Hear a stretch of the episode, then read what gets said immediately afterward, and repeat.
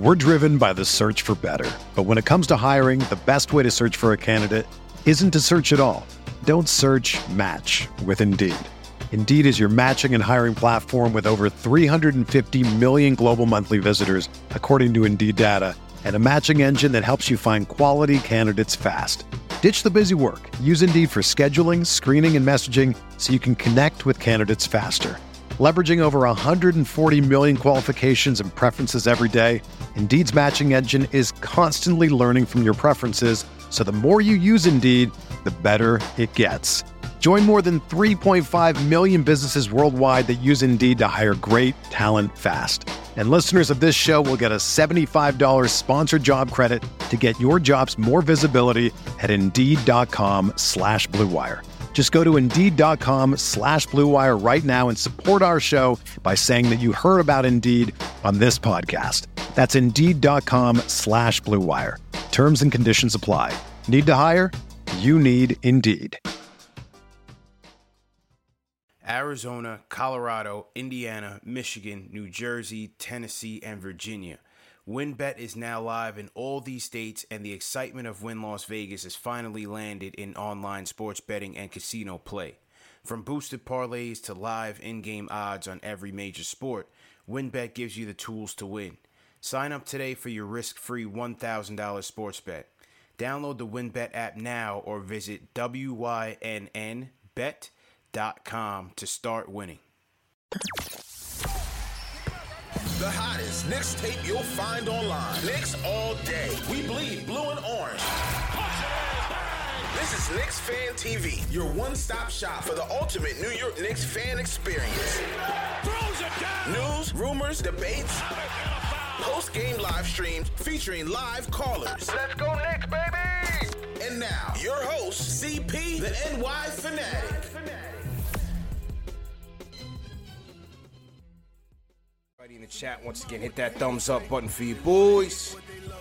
CPJD Sports Talk in the building. The Knicks weekly recap, aka the Sunday pod, but we're doing it on Monday because we played yesterday. And uh, on these shows, we recap the week that was Knicks, the good, bad, the ugly, and all that in between. We'll also do our game of the week preview. Tonight's preview, we're going to talk Knicks versus Bulls with special guest Corey Talbot, the Hardwood Herald, friend of the program. And then we'll go around the league, talk about uh, a couple of highlights around the league this week, man. So let's get into it. As usual, this show is presented by Manscaped. Go to manscaped.com, enter promo code KFTV for 20% off plus free shipping. We got Dave on the boards taking the calls. We'll also take your phone calls. 657 383 1509 is the number to call, or you could hit us up on the Knicks Fan TV Discord. JD, how you feeling, man? How, how was your weekend, bro? Well, uh, I'm feeling good today. Uh, Yeah. You know, sometimes after a, we're reviewing the week, so it was Yeah. a two in one week. So you know we're over 500. Yeah. Uh, and coming off a tough loss. So last night it was it was it was a little tough. Yeah. But today's a new day, and and you, you know just like a professional athlete, I'm locked in. Saw some interviews today with with the a few players and Okay. the coach. And after hearing the team, you know, my energy now, my focus is shifting on this coming week. I think it's an important week for for the team. That's good, man, because it, it was like a funeral in here uh, uh, yesterday, man. I mean, you know, first loss of the season, it's like we don't know how to act. Yeah. We're losing it now. I'm, I'm here. I'm getting. I'm getting messages on on Instagram. This is the Hawks series all over again. I mean, game three out of 82. It's the Hawks series all over again. I don't know what's going on with RJ. What's going on? Julius is shooting too much.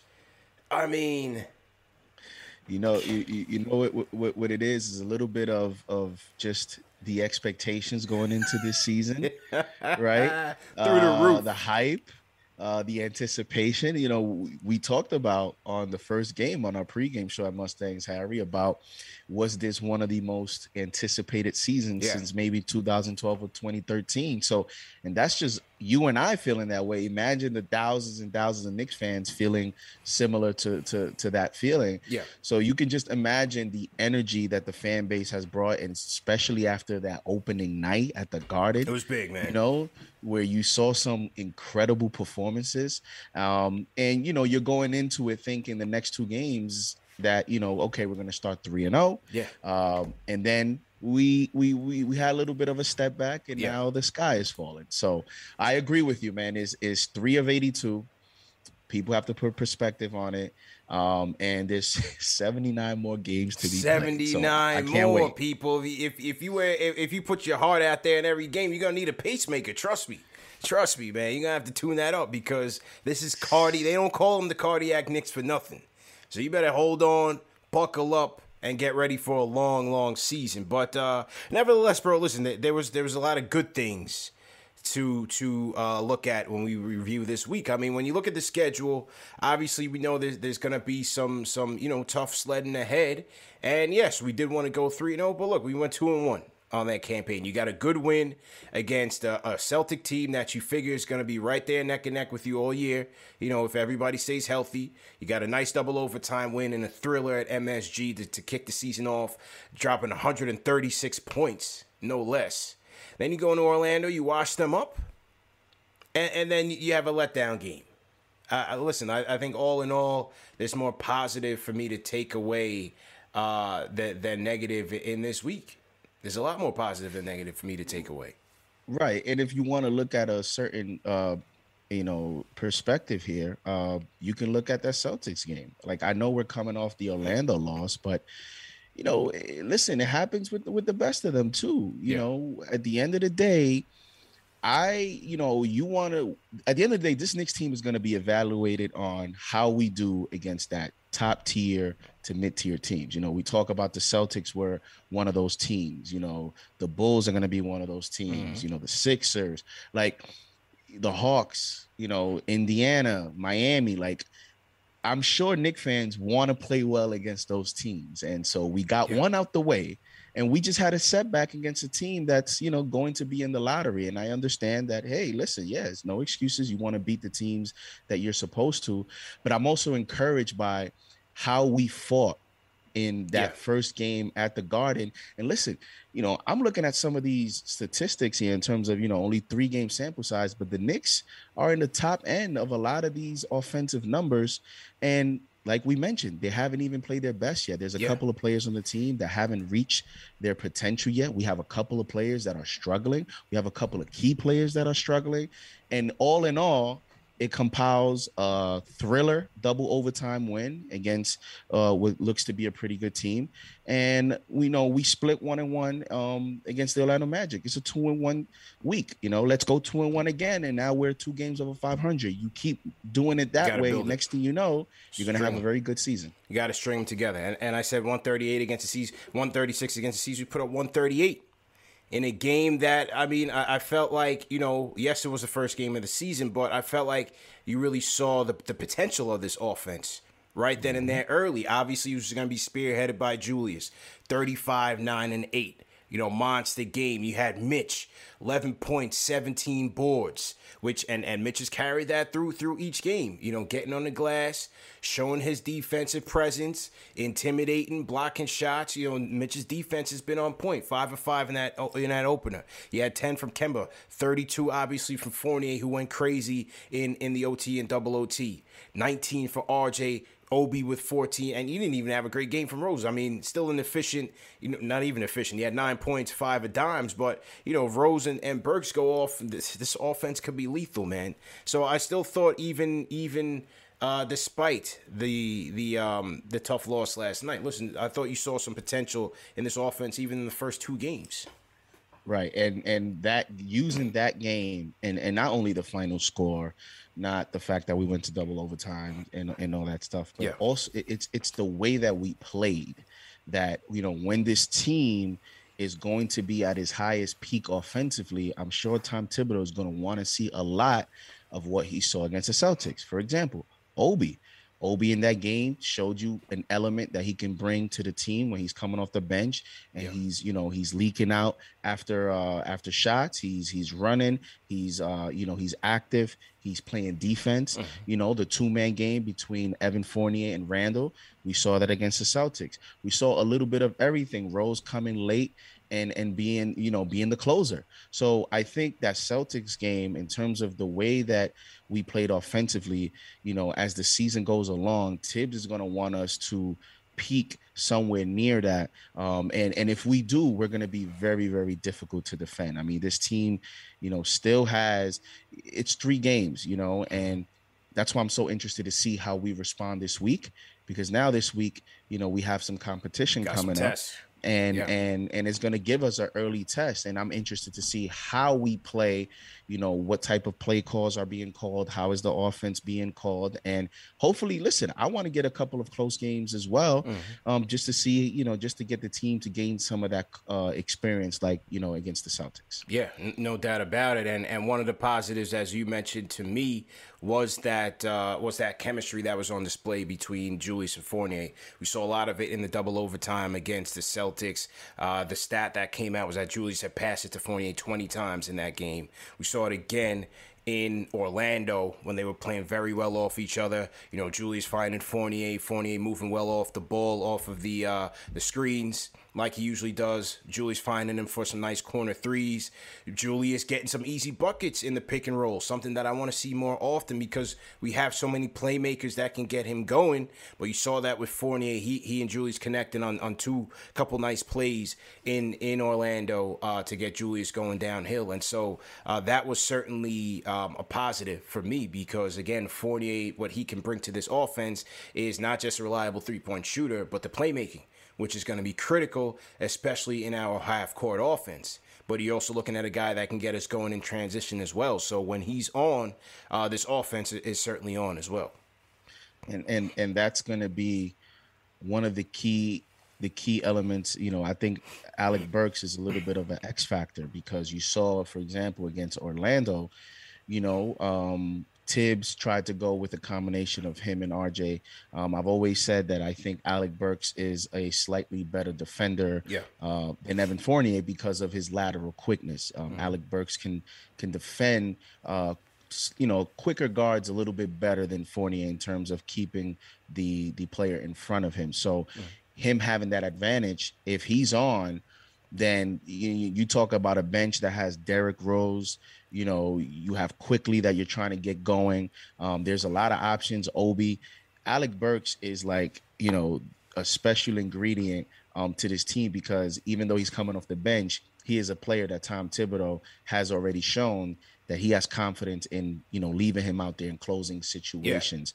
Yeah. Um, and and Burks is a versatile player, so depending on how the game goes, he can play multiple positions for you, um, and you can take some risk throwing him out there in different, you know, positions. So Alec Burks to me is a very important player for this team. Yeah. Um, you know, with every team uh, has certain players that if they get going, then the rest of the team is hard to defend. And yeah. he is one of those elements. If him and Rose get going together, I don't know how you stop this Knicks match. That's a fact. And I think it's contagious, man. And, and I appreciate you uh, bigging up my guy Burks um, as a member of the You Burks set me up, man. Yeah, as a member of the Burks I, I, I, I appreciate that. that. I appreciate that.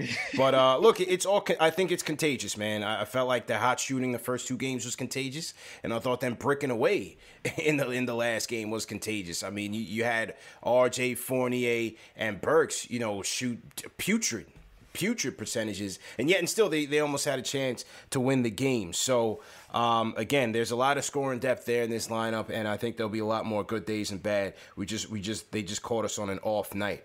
Another good I feel like was has been Derrick Rose, man, because he's been um, really really solid running the second unit and again a, a, a, reliable closing option. You know, Rose, Rose was great, great man. Then he had 14, average 14 and five over the week, 58 percent from downtown. Shooting numbers is super, super efficient, bro. Um, he's he's just spry, man, and, and he's getting everybody going.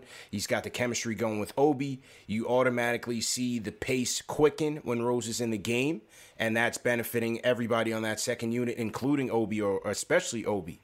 In that second unit. I, I thought Rose has been uh, phenomenal this week. He's he's had a great week.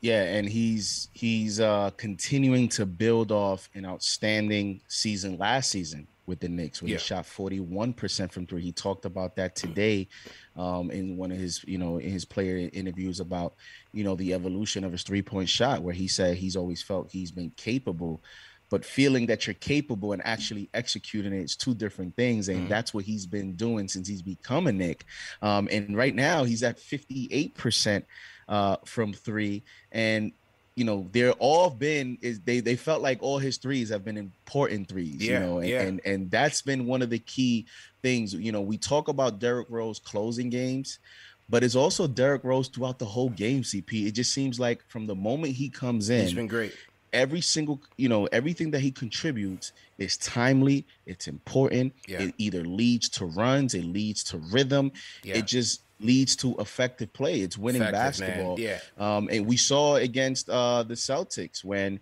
you know kemba i believe that game played 36 37 minutes and rose comes in for like you know a few possessions uh because thibodeau inserted him late mm-hmm. hits that teardrop and you know he closes the game um and this is what I've been saying about him. You know, we did the show, and I felt that you know he is an MVP like player for the Knicks because I just feel that you know, as you can see with the Hawks series, as you can see now with the letdown against uh, the Magic, he still played well. Mm-hmm. Derrick Rose is not phased by pressure situations. Derrick Rose is not phased by you know bad play. Yep. He continues to persevere, and he is a player that just excels um you know whenever the team is is needs him you mm-hmm. know he responds. And so i'm excited about um his season. Um three games he's played all three. Um he looks healthy. Yeah he looks, looks great. looks great man. Um he's been active defensively.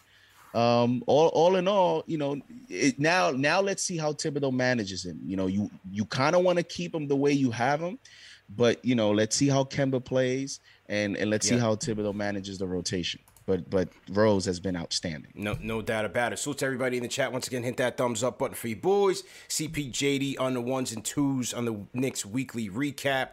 Um, hit that like button. Call us up 657-383-1509. As I said, we we're just recapping the week, the good, the bad, the ugly. We're gonna get into our Knicks versus Bulls game of the week preview, going up against a hot Bulls team right now, probably one of the hottest in the NBA right now. They were just washing up the Magic tonight. I'm not sure. I mean, the, the, the Raptors tonight, not sure what the score is right now in the fourth quarter, because I know the Raptors did cut it a little bit, but uh, that, that Bulls team is playing well.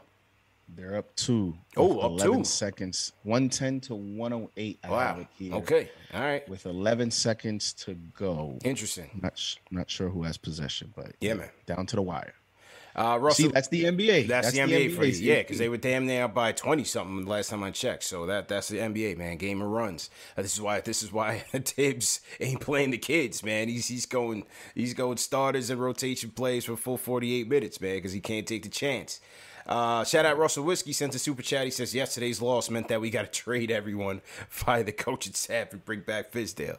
Yeah, that was basically the tone of the chat yesterday, man we were down bad. Yeah. You know, we were definitely down bad. But um, I mean, we, we wouldn't have a team today, I guess, yeah. if the fans got what they wanted, because they wanted half the team traded. Yeah, so. no, no question, no question, man. Um, another highlight, as I said, as was Mitch, and I think one highlight is that he got through this week healthy. I think this After, is gonna be our, our our tune every week, CP. Like, man, got through it.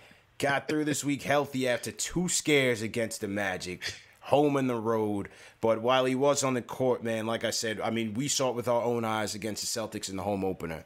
Just the way his, his presence was felt on the defensive end, changing shots, you know, intimidating shots, altering shots, blocking shots at the rim. You know, Mitch was great, man. Averaging 12 rebounds on the season thus far. Had a perfect night against the C's, five for five. Obviously, you want to see the guards get him going a little bit more. But so far, I, I think Mitch has been every bit of of what we've missed um, last year when he went down. And it's funny because he he's right now he's averaging uh, you know again sam- small sample size yeah. we understand but he's averaging a career high in fouls with 4.3 fouls per game he's mm-hmm. never been that close mm-hmm. uh, his his other high was 3.3 and that was his rookie year mm. you know we talked a lot about you know, Mitch being, you know, making sure that he's he's in foul trouble is is does he have a little bit more freedom to kind of just be him mm-hmm. um um you know because what that has resulted in is a career high in rebounds at yeah. 12 rebounds per game even if he you know, if that goes down one or two rebounds at 10, that's still a career high. He has a good opportunity this season to average double digit rebounds for the mm. first time in his career and even get to 10 points maybe and, and average a, a clear cut double double in a contract year. So, you know, things are and and and here's the thing. He's he's getting um he's he's averaging uh double digit rebounds to start the season. Mm-hmm. I think that's more impressive because you're talking about a guy that came in in the last preseason game, had 27 minutes out the jump. Yeah. Right. And now he's averaging 32 minutes in his first three games. NCP, he is still not where he needs to yeah, be yeah. from a condition. He's just getting up to speed. He's just getting up to speed. Yeah. You know, we we talked about what we're gonna look at early on is, you know, how is his his jumping ability? How how how was has his athleticism look? And to me, he's getting a little stronger and stronger as each game progresses. And he has a big matchup. Yeah. Uh, he has two big matchups uh, this week against you know Joel Embiid and and, and Vucevic. So I, you know I, this is going to be a big you know an important week for him. And I think we're going to see this week what we've already known and we we already seen, but we're going to definitely see it this week. While he is to me the X factor of this team this yeah. season. No question. No question about it. So to everybody in the chat once again, hit that thumbs up button for you boys. Um, the play of the week. Play of the week. We're going to go with Julius. You know, the, the numbers speak for themselves, man. 28 points per game, 11 boards, six dimes. Didn't shoot it that well from three as he did uh, starting the year off, but we'll see how he, you know, see if he can catch up. But there's no doubt, man, leading off with the with the 35 point game against the Celtics in double OT, and then crushing the Magic in, in the uh, in the first matchup on the on the road. You know, Julius was certainly uh, certainly the workhorse for us, man. 28 points per game, 11 rebounds per game and six dimes for Julius. Um, the stat of the week, JD, was obviously the three point shot. Through the first three games last year, we attempted 28 threes, and that we got that up to 49 threes this year. 12 three points, three pointers made per game through the first three games last year. 18 on average this year through the first three games. Average 43% from downtown last year, 37% from beyond the arc this year, man. Well, what's your take on uh, a healthy, healthy dose of threes this year by by Thibs, man? and, and, listen, we're you know that 49 attempts is is you know number one in the NBA right now, yeah. and and by a margin. You know, mm-hmm. the second Second highest team is at 46 yeah. at this moment. So we're, we're three full threes ahead of the second team. Mm-hmm. Um, and, and, and, that goes to show, you know, we're the third highest scoring team in terms of points per game in the NBA right now. Mm-hmm. Um, a lot of the offensive stat, of stats, we're within the top 10. Uh, and, and, you know, listen, Derrick Rose said 37 or 40. He didn't say 45 to 50. so I don't know. I don't know if he if, if you know he juked us a little bit yeah. and, and, they tried to, you know, kind of ease up the fan base. And then they said, all right, we're we're, we're going ham because mm-hmm. they're definitely uh, making a major uh, adjustment. I'm actually slightly surprised that you know Thibs is is with that many threes. I mean, yeah. I, maybe the games have just played out that way, CP, but I don't know because you're looking at some of these first halves. They they had 23 attempts their last game against the Celtics. They had about 19 threes in the first half. So mm-hmm. this is not something that you know it's developing late in games or in the second half from the jump you know they're attempting a ton of threes so that tells you this is this is who they're going to be mm-hmm. it seems like uh, so on the positive side um, as i mentioned because of the potential defensive deficiencies that they may have in the perimeter you have to figure out a way how to counter that. So do we emphasize scoring a little bit? Do we figure out ways to we can just score more points than the other team? And you know what they say three is more than two. On the other end they're gonna have to, you know, kind of be careful that they don't fall into just a three point barrage right. every time. You know, every game is different, CP. So you're gonna have to adjust to the game rhythm. But as of right now, hey, you know, the fans wanted more threes. Yeah. So and this is the you know, it's funny. Last year it was like we gotta shoot more threes. And this season, you know, we lost the last game. Everybody's live like, by the three, die threes. by the three. We shooting too many threes, man. I mean, look, that's just how it's gonna go, man. That's just how it's gonna go. You're gonna have nights like you had in Orlando, and you're gonna have nights like you had last night against Orlando in terms of uh, you know either shots falling, shots. It's make or miss league, man. And and what we saw yesterday, look, I, what I like about the first three games in terms of our three point shot attempts is that they are quality threes you know, we're, we're not just running down the court and chucking. We're, we're yeah. trying to get good shots. In the first two games, we were moving the ball well. We were setting ourselves up to get some nice, high quality threes. In the first two games, we were draining them.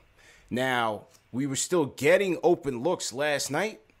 They weren't falling. And o- overall, I didn't like, you know, we just didn't have much rhythm in, in those games. And so, you know, the, the, the shots weren't falling. So, as a counter to that, like you said, we've got to figure out other ways to get buckets, other ways to score. And number one, that's going to be through the free throw line. And I thought, you know, Julius did a good job of, of doing that last night, even though uh, the histories weren't falling. He went two for 10 from downtown. So, you hmm. know, that that's a big one right there. But he still got to the free throw line 14 times and cashed in 12. So that's the way to do it. RJ only one attempt. Fournier only one attempt. Kemba, no attempts. You know, D Rose, one attempt. These are, you know, Burks, three attempts. You know, the, these are guys that you're gonna want to to put pressure on the rim and try to draw some contact. So, you know, Julius definitely tried to make up for it.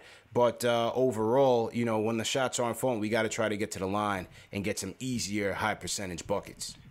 And and the, the Knicks right now are second to last in free throw percentage in the Got to make your free throws, man. Sixty five percent, man. Sixty five percent. That's not gonna get it for you.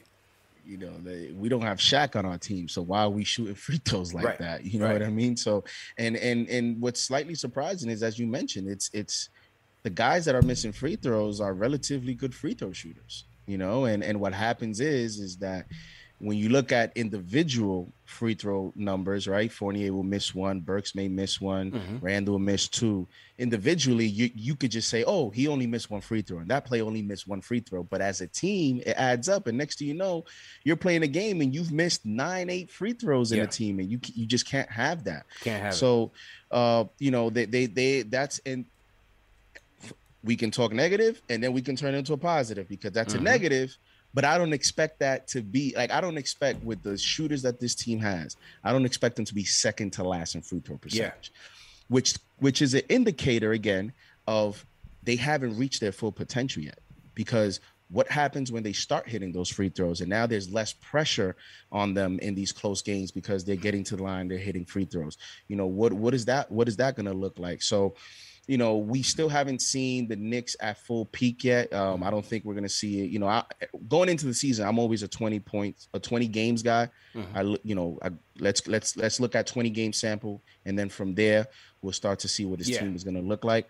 Um, and you know, and and and see how it happens in terms of just you know overall play. They just have to you know get it together, mm-hmm. play better this week, um, and it's a fun week. I think they're going to respond this week, CP, just yeah, because I think they'll respond tomorrow. I think they'll respond is, tomorrow against Philly. I think I think they'll revert back to you know the team that came that came out against dogs. the Celtics. You need dogs, and yep. yeah, and I think they'll respond. Now, in terms of your point on the three point shots, you know we saw the game against the Celtics, and as you've been saying, you know I think this is what's going to happen all year because of the spacing that this team has created, and that was a big point that everyone was talking mm-hmm, about in mm-hmm. preseason, was look at the spacing, look at the type of shots they're getting.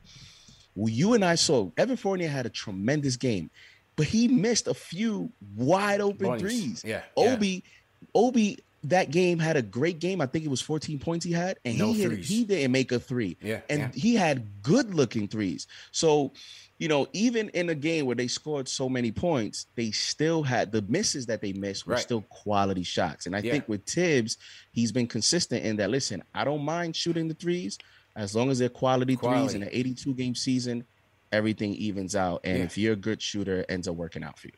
Yeah, quality, man. That's all it's about, bro. Quality threes. You, you know, you don't want to be out there chucking. That leads to long rebounds, and then your transition defense, your defense overall, you're putting a, your defense at a disadvantage. That's what you don't want to do. So, uh, you know, they, they got to be quality threes. Now, on the defensive side of things, all right, last night wasn't our night. Uh, opening night, again, you gave 130 something points to the C's. You had Jaylen Brown almost drop a 50 burger on you. Got lucky that Tatum didn't get off. You give RJ some credit there. You also saw saw that Tatum missed some some open ones, some bunnies as well. My concern, which has always been the concern, which is going to be a concern, as I've said, which is why I've pushed it to, to, to 46, is the perimeter defense, specifically at the point of attack, specifically Kemba, and secondarily D Rose. Uh, you know, you had Cole Anthony go off last night, 29 points. Uh, was it 18 rebounds, 16, 18 rebounds? This just absolutely dominated us. Yep. Are, are you concerned? Are you are you concerned, man, from from a defensive standpoint?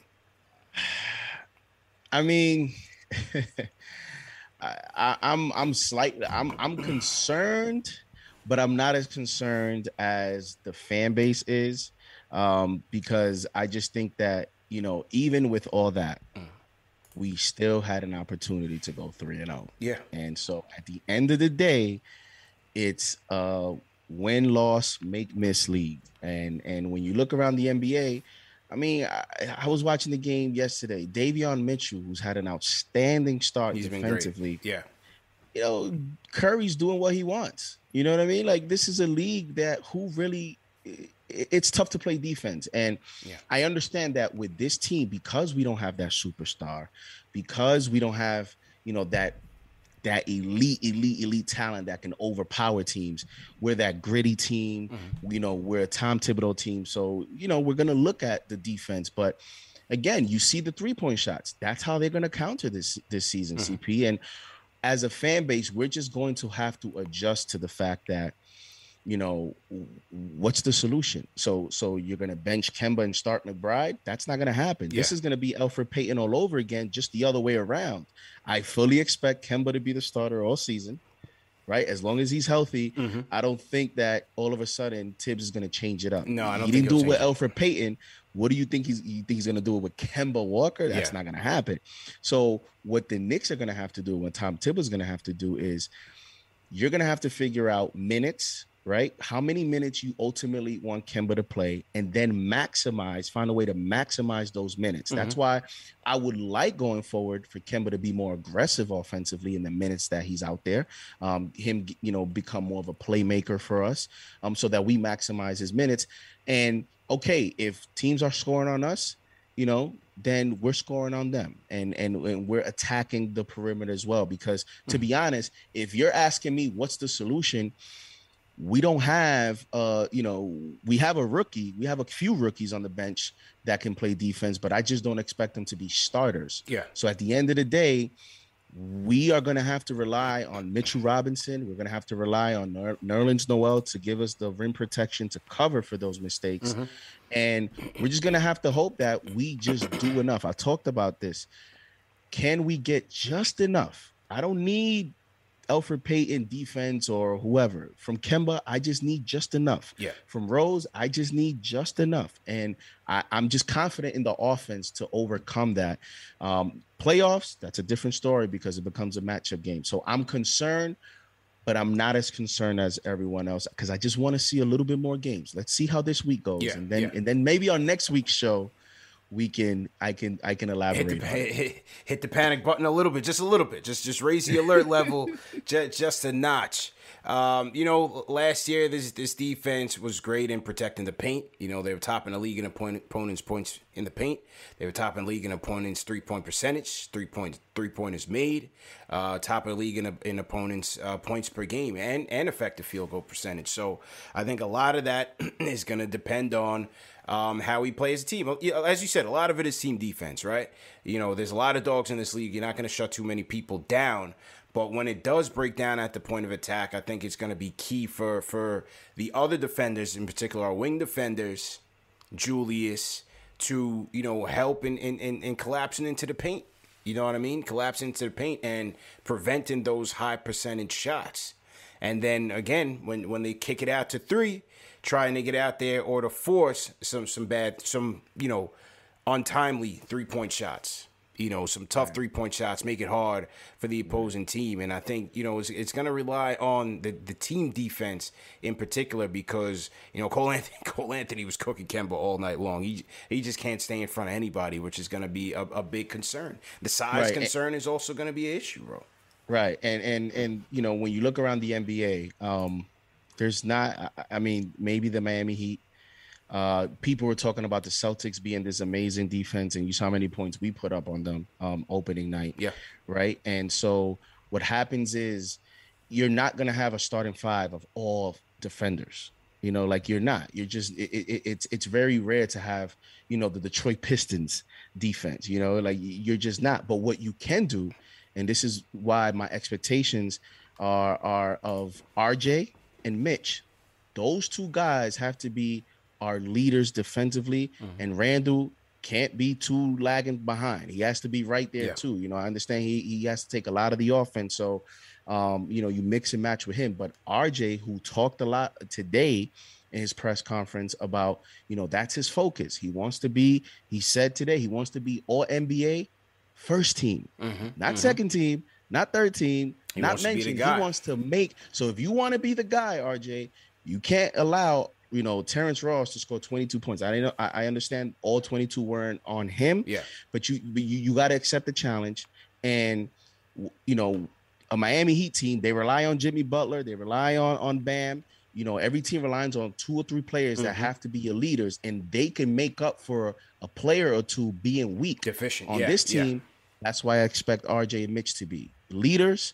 Noel off the bench th- that's the only way that it's gonna have to yeah, happen. Yeah. Uh, uh, you know, CP, we're gonna have to put more responsibility on other players team to defense. make up for their teammates. Mm-hmm. That's why it's team basketball. No, no question, no question. The, the team defense is gonna be crucial. And and look, man, we we know Ross is capable of, capable of that. You know, he's Terrence Ross. He did it to us last year uh, uh, against the Knicks. What was it? The MLK game. Was it the MLK yeah. game where he got it going? We all know Terrence Ross is capable of it, and Terrence Ross is one of the better tough shot shooters in the league in terms of scoring over close defenders. He can get it done. He can get you a right. bucket with a hand in his face. That he that's what he's capable of doing. So last night was just one of his nights. Conversely, when he was at home against us, he didn't do anything. So he's just one of those microwave type of players that uh, you know can be a pain in the neck for you when he when he gets it going. So you know we'll, we'll see what happens on uh, on Tuesday when RJ's got to go up against, you know, he's probably going to have to be checking Tobias. So let, let's see, let's see how he fares. And that, that's it's going to have to come on those matchups because when you, you look at the box scores around the NBA, all these point guards, man, this league has so much talent at yeah. that point guard position. It, it's going to be difficult for. I mean, I understand people. You know, Elfrid Payton was a good defender, but it's not like Elfrid Payton was shutting guys down. Yeah, yeah, like you know, you know, p- people still get their numbers. You have to just win a few other positions. Mm-hmm, and mm-hmm. RJ has to win his position. Mitch has to win his position and the Knicks have to, you yeah. know, just keep shooting them threes and, and be efficient, and that's that's going to be the recipe for them to win games. And, and, as you say with Mitch, uh, it's also rebounding. That's why his rebounding is so, is so key, you know, to limit the opponent's second chance opportunities. So uh, certainly some things to look at there. Salute to everybody in the chat. Once again, hit that thumbs up button for you boys. CPJD Sports Talk on the ones and twos. Knicks re- weekly recap. We're going to get into our Knicks versus Bulls game of the week preview in just a minute. Uh, we're going to take some calls as well. Shout out my guy Junior Caroma sends a super chat. He says, Salute CP, salute JD. You guys do a phenomenal job, man. Love the show. I try to donate every show. Salute to Ashley and CK2K. Gotta bounce back. Yeah, we got to bounce back tomorrow, man. Big game tomorrow. Big game tomorrow.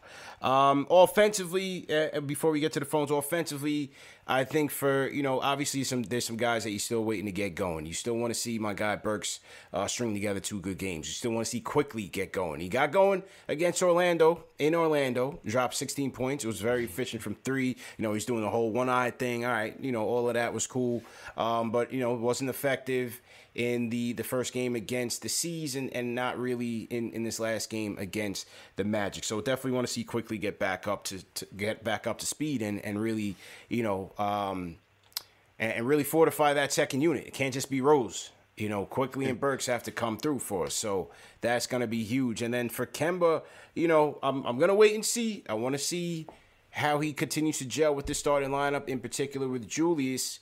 But I also feel like he, he, he, so far you haven't seen enough of the burst, enough drives for me to put pressure on the rim to really, you know, help get things going. Um, so that's gonna be something that, that I want to see going forward. It's only three games. It's only the first week, but I'm just watching to see how he's moving out there. Can he get us downhill in pick and roll situations and and uh, and just really generate some some good offense in the half court? Yeah, and that's why I just want to give him time uh, because okay, he's not gonna have the burst that he had in Charlotte. Fine, but this is a guy that even with the knee issue was averaging over 23 points per game mm-hmm. in his last 10 games as a Boston Celtic. And and and he had the offseason to get better. Um, so, you know, uh, like I said, Derrick Rose has learned how to take that, you know, evolve his game without having that mm-hmm. elite burst that he once had. So I, I, just want I just I just have to give Kemba more time. I, yeah. I can't I, I can't just hit the panic button three games in. I mean, he was four of eight yesterday. That's fifty percent. You know, a lot of players make money. You're gonna make a lot of money if you shoot fifty percent mm-hmm. um, in games this season. So, but it, it's the rhythm, it's the flow. It's not there yet. Um, and also, like I said, you know, Thibs has to help him out too because it seems like we're running a lot still through Randle. Yeah. As I mentioned, I would like to I would like the team to put him in more of those playmaking situations. Um, let him, you know, kind of dictate a little bit of the offense here and there. Mm-hmm. Um, I want him to be aggressive and then see how that looks. You know, I want to give him a fair opportunity um, and, and, and then go from there. But this is his new. This is a new team too. So above the whole history stuff and the injury, just naturally this guy is on a new team and this is game three of of you know him being around the new uh, just new personnel yeah. and finding a rhythm so to me three games is just not enough next week we'll have a you know a little bit of a larger sample size and we'll mm-hmm. see how you know how he looks um you know by this time next week let's get to the phones and then we'll bring in my guy corey tyler with the hardwood herald and talk Knicks versus bulls game of the week ari from manhattan kicks us off ari what's going on man Hey, what's up, CP? What's up, JD? How you guys doing? Good, man. How you doing, bro? How you doing, Ari? Shout out to you. I'm, I'm, thank you, man. Thank you, man. Um, yeah, I'm. Listen, man. I'm not worried at all, man. I'm not worried at all, honestly. Um, after the 1st three games. I actually like what I see. I like what I see. Listen, at the end of the day, the Knicks, if the Knicks hit their foul shots and you know a couple of buckets go in, the Knicks win that game when they shoot like terrible, right? Um, so you know, I think what happened is the Knicks got cocky. They won two games in a row. Mm-hmm. People in the chat being like, "We're going to win 82 and 0," you know, talking crap on Twitter, all this stuff, and you know, I think the Knicks kind of felt themselves a little bit and got a little yeah. too cocky, and they're not good enough to take any team in the NBA lightly. And I think in the long term, this may be um, a wake up call and may keep them focused and know that you know this won't happen again. You know what I mean? Mm-hmm. But um, you know, I, you know, this team kind of reminds me a little bit of the 2015 Hawks with like ISO Joe, Joe Johnson, Josh Smith, like a team that's very deep, that has good talent across the board, but not that like traditional superstar, mm-hmm. right? And they were so dangerous because you couldn't key in on any one or two guys, and you never knew who was going to be to hurt you the next game. We have six or seven guys on this team that could give us 25 points a night. Mm-hmm. Um, you never know who it's going to be. So um, I think when you have that kind of depth, it, it's going to play to our advantage. But um, the two things I just want to talk about real quick is that like I just think it's funny how like I call in the show and when J- when uh, Julius Randle hits that game winner against Washington and mm-hmm. I criticize it being a bad shot. ISO Randle's not good basketball, and just because it went in, it doesn't mean it's a good shot. And mm-hmm. literally everyone in the chat yesterday is talking about how ISO Randle he's taking bad shots, blah blah blah blah, simply because the shot misses. Like these people don't understand that like you have eyes. You watch a basketball game. Just because a shot goes in or a shot misses doesn't mean it's a good play. Mm-hmm. Like you know, teams could have off shooting nights, and that doesn't mean your rotations are on point and you're playing good defense. Like use your eyes. Like for example, mm-hmm. okay, in my opinion, I've been saying this the whole time.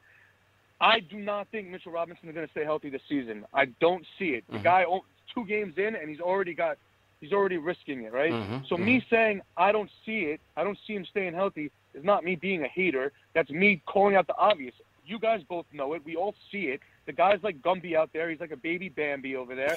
He's wobbling around. He jumps out to the three point line like 10 feet in the air. He could easily land on his foot, even though he's not going to reach the ball. He plays reckless, man. Yeah. He plays reckless. I don't think. I, I, I think you have to watch out for Mitch and just like, Yeah. you know, I don't know, man. I don't. I don't think. I, I think he's a very dynamic player, and I, No, I I hear value, but I don't think he's going to stay healthy. I hear you, man. and I and hear you. one bro. last thing. All right, all right. Yeah, well, all right. Go ahead, go ahead, go ahead. Hurry up. I, I, I, I just don't. I, I- you know, JD, you don't know this, but like apparently when you know people call in the show sometimes when I'm not in the show talking smack about me, and I'm just not going to address it anymore because the last time I addressed it, you know, people trying to make a name for themselves. So I know your boy, whoever it is. You know, if he wants to fix my flat tire and drive up from Miami to fix my flat tire in Upper East Side, that's okay. think you was But I'm not gonna. You know, I'm not gonna, you know, go there with that. All right. So, you know, next time do it while I'm in the chat. All right. And uh, I'm not gonna give him any more shine. I'm not gonna do any more of that right. stuff. I promise not to make any other people famous. So it's over. Ari, Right? Ari never forgets. That's one thing, man. Appreciate the call, Ari. Ari never forgets, JD. If he's not live, he's watching the playback, so he never forgets. He never he's forgets. always lurking. He never forgets, man. My guy C. Lee said that. Uh, what did he say? He said Ari shape, gives himself a shape up with with his manscape. Ari Ari wasn't feeling that, man. He was not feeling that, man. Knicks basketball is finally back, and there's no need to exhaust yourself searching all over the internet to find Knicks tickets anymore.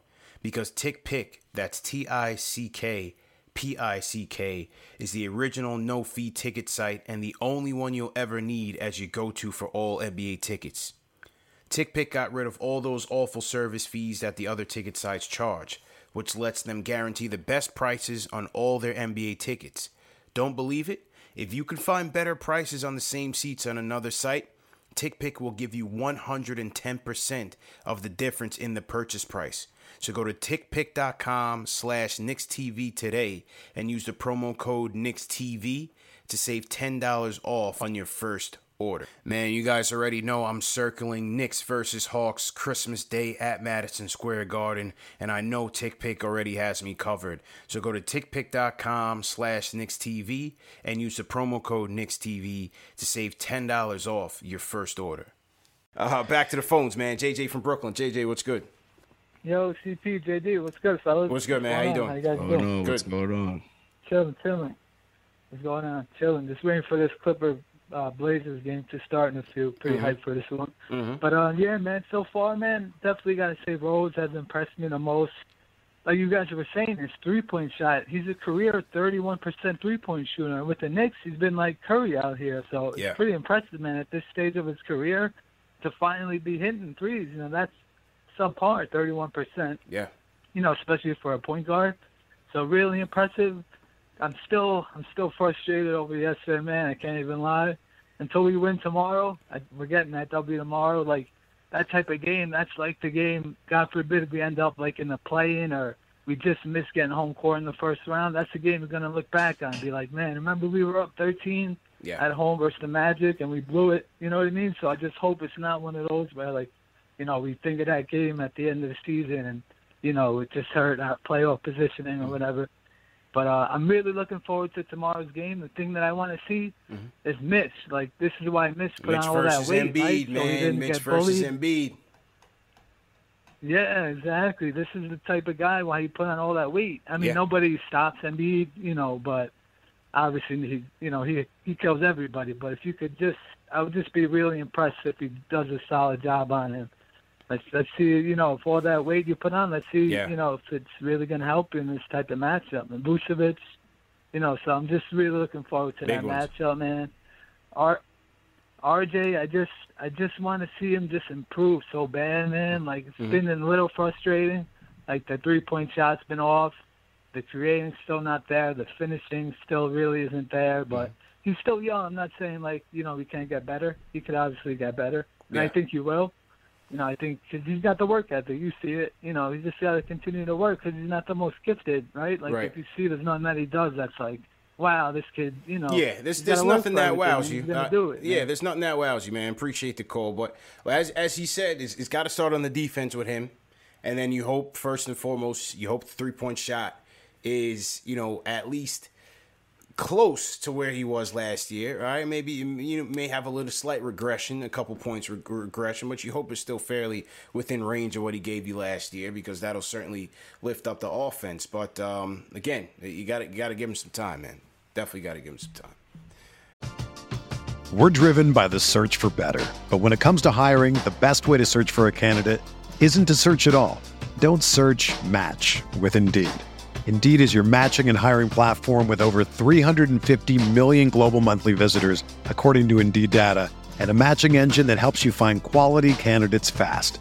Ditch the busy work. Use Indeed for scheduling, screening, and messaging so you can connect with candidates faster. Leveraging over 140 million qualifications and preferences every day, Indeed's matching engine is constantly learning from your preferences, so the more you use Indeed, the better it gets. Join more than 3.5 million businesses worldwide that use Indeed to hire great talent fast. And listeners of this show will get a $75 sponsored job credit to get your jobs more visibility at Indeed.com slash Blue Wire. Just go to Indeed.com slash Blue Wire right now and support our show by saying that you heard about Indeed on this podcast. That's Indeed.com slash Blue Wire.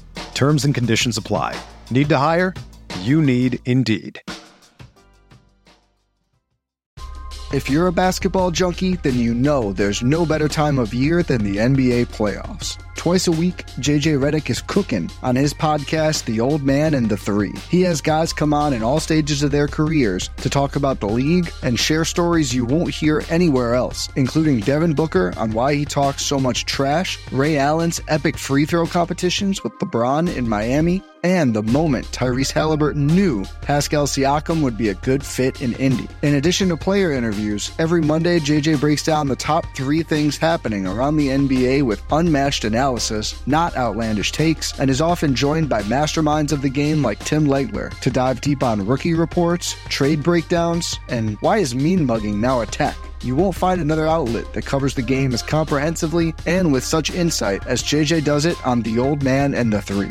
Make this your companion podcast during the playoffs. Listen to The Old Man and the Three ad free on Wondery Plus or wherever you get your podcasts. All right, uh, Will from LI. Will, what's going on? Hey, what's going on, CPJD? How you guys doing this uh, this evening? Good man, good man. What's going on? Good, good, good. Chilling, chilling. First off, hey, it was a blast at that home opener. Will It was nice turned up, man. My opening guy, up. I Will. lit. Let me tell you something, people at home, man. This is this is why you got to come out with us. Tito, I don't know, bro. Th- yeah, this is why you got to Uh, come out with us to, to these events, man. Because when Will from LI comes through, win or lose, man, you're gonna get your money's worth. All right, because I don't Hey, care listen, if, if- I don't care if you're one of those fans that's sitting down the whole time. If you're going with Will, you're gonna be standing up and going crazy at some point in the game. lit, bro. It was amazing, amazing night. You know, but to get to the game, I'm gonna get real Yeah, quick. yeah. I'm a, the, there's some okay, and I don't want to sound crazy when I say this. Mm-hmm. When I look at Randle and Fournier and the way they play off each other, I'm not saying it's exactly like it, but Mm-hmm. it's Jokic and Murray is the way that you have a big man in that guard that Jokic demands a double team. I think Randle um, um, demands a double team. Mm-hmm. And then at that point, it kind of forces the defense to make a decision. So I love that offense between Randle and Yeah, um, Fournier. well.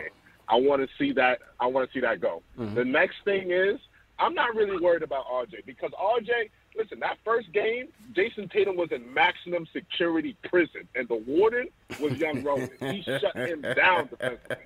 So he got it in him. So I'm not even worried about RJ. The only thing I'm worried about is the Obi and Randle lineup. It's great offensively. Mm-hmm. If we lose a little bit on the rebounding, that's the only thing. Between the two, I would hope that Obi would be the one getting the rebounds, but because I, know he can jump out the gym. Mm-hmm. But there he might be prone to injuries. But th- that's one thing. And the other thing is Quickley. I just need mm-hmm. Quickley to get a little bit better. That that second unit, it, it really worked last year when it was the Yeah. when it was the Rose and Quickley Quickley, one yeah, two yeah, punch. yeah. But other than that, I ain't worried about yesterday's game. It is what it is. It's the magic. You know, Mo Wagner, whatever. I don't even know who these players are. I, I ain't worried about that game. It's on to the next. Let's keep it pushing. 50 burger Let's go. in the town, JD. Let's get Let's it. go. What- Let's it's get it going, bro. man. All right. Let's you guys go. have a good one. man. Appreciate it, man. Have Stay a up. Stay up, Will. You know, you know what I just realized, uh, the CP that I talked about. You know, the two leaders defensively are going to be Mitch and RJ, and Mm-hmm. you know, Will was talking about RJ. Yo, they both have some big weeks this week. Big you know, week. RJ, Big week. You know, you're talking about RJ Tobias. You're talking about RJ LaVine, LaVine and DeRozan. DeRozan. See who he guards there, but either or is a tough matchup. Who's right? guarding And Ingram? then- who's guarding And Ingram then this who's week? guarding Brandon Ingram, Who's, right? who's coming in hot? And then Mitch, Mitch has uh uh Embiid, Yeah, he has Vucevic, yeah, and then he has Valanciunas. yeah. So so you talk about and, and it's funny because those three centers are also you know low post. You know, Yeah, they like they like to be a little bit physical. They like so to bang. They like to bang, man. RJ's gonna be in RJ's ambitions to be a defender is going to be tested, big time. and Mitch's you know off season regimen, getting you know adding that weight, that's Yeah, also going to yeah. be tested to see how strong he really Yeah. is, and and and so technique for Mitch is going to be important, so he doesn't get in foul trouble and he's able to actually maximize his off season work. So it's a big week for the Big two, to, you know, for two two uh, young defensive leaders on this team. Big week, and and Alexander Walker for can can, can get it popping for you quickly too, man. He, he can get it going for you quickly. So definitely can't can't sleep on the Pelicans either. Avery Prince, I see you, man. Thanks for the super chat. All right, we're gonna get to another call, and then then we'll get to our uh, Knicks versus Bulls game of the week preview. Uh, we're gonna go to Christian from the Bronx. Christian, what's going on? Christian, Christian, going once. Christian, Christian, Yo. twi- yo, what's yeah, loud and clear. What's good? Yep, what's good? All right, first time, first time caller, Mm-hmm. uh, long time listener. No problem, bro. You know what I'm saying? Um, I just been hearing a lot of like, you know, stuff about Kemba and about you know concerns about the defense, about his fit or whatnot. Mhm. And I just want to say that you're not gonna get better defense from a Trae Young, a Damian Lillard, Mhm. a Kyrie Irving. So whether those superstars are on this team, you're gonna get that same defensive uh, concerns. You know what I'm saying?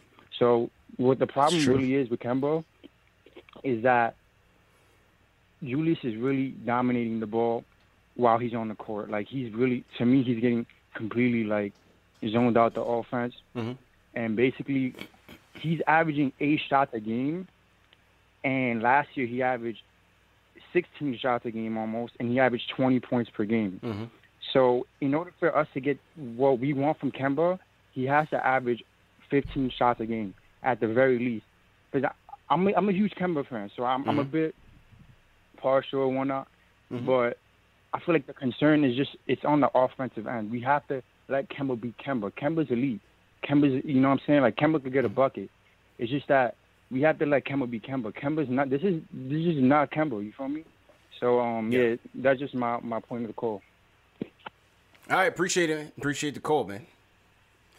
De- right, man. definitely, definitely appreciate it. Um, I mean, look, does he have to be a lockdown defender? No, but he, you know, you can't be a matador either. You know what I'm saying? I, I, I can't just abs- absolve him from from not playing from playing defense totally.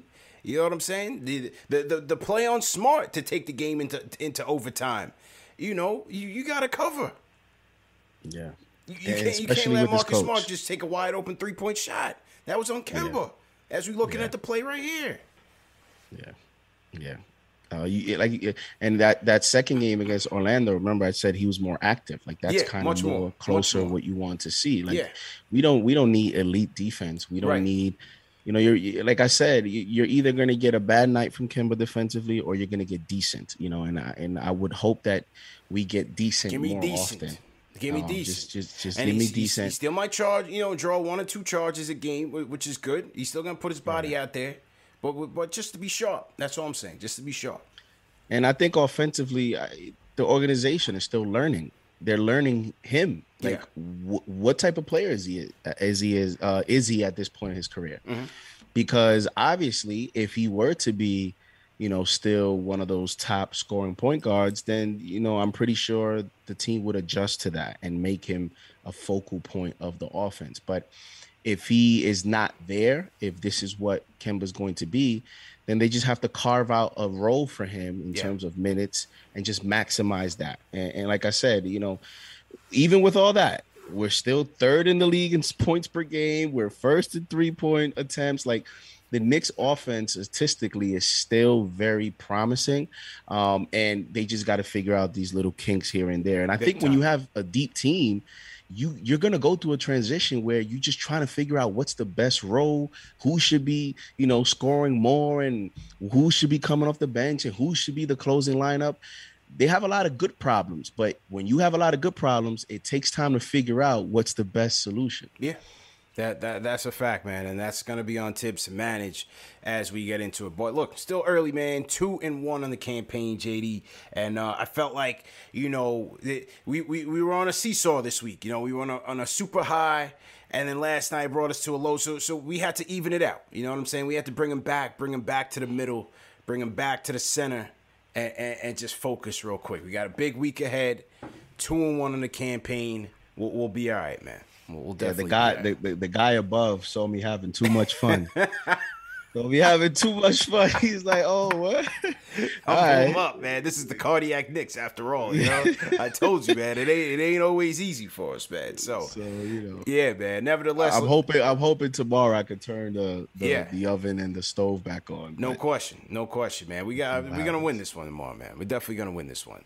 Uh, we s- Ooh, CP's confident. Yeah, yeah, yeah. Let's I'm go, let's I'm go. confident, man. Let's let's get it going. Uh, let me get my guy Corey in here. Salute to everybody in the chat. Once again, hit that thumbs up button for you boys.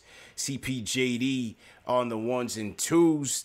Giving you the week Knicks weekly recap, the good, the bad, and, and the ugly. Uh, we're gonna get into our Knicks versus Bulls um, game of the week preview.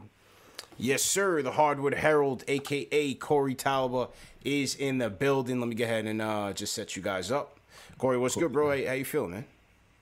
I'm I'm doing well, man. How you doing? Yo, doing all right, doing all right, man. Hold on, let me let me uh let me get you.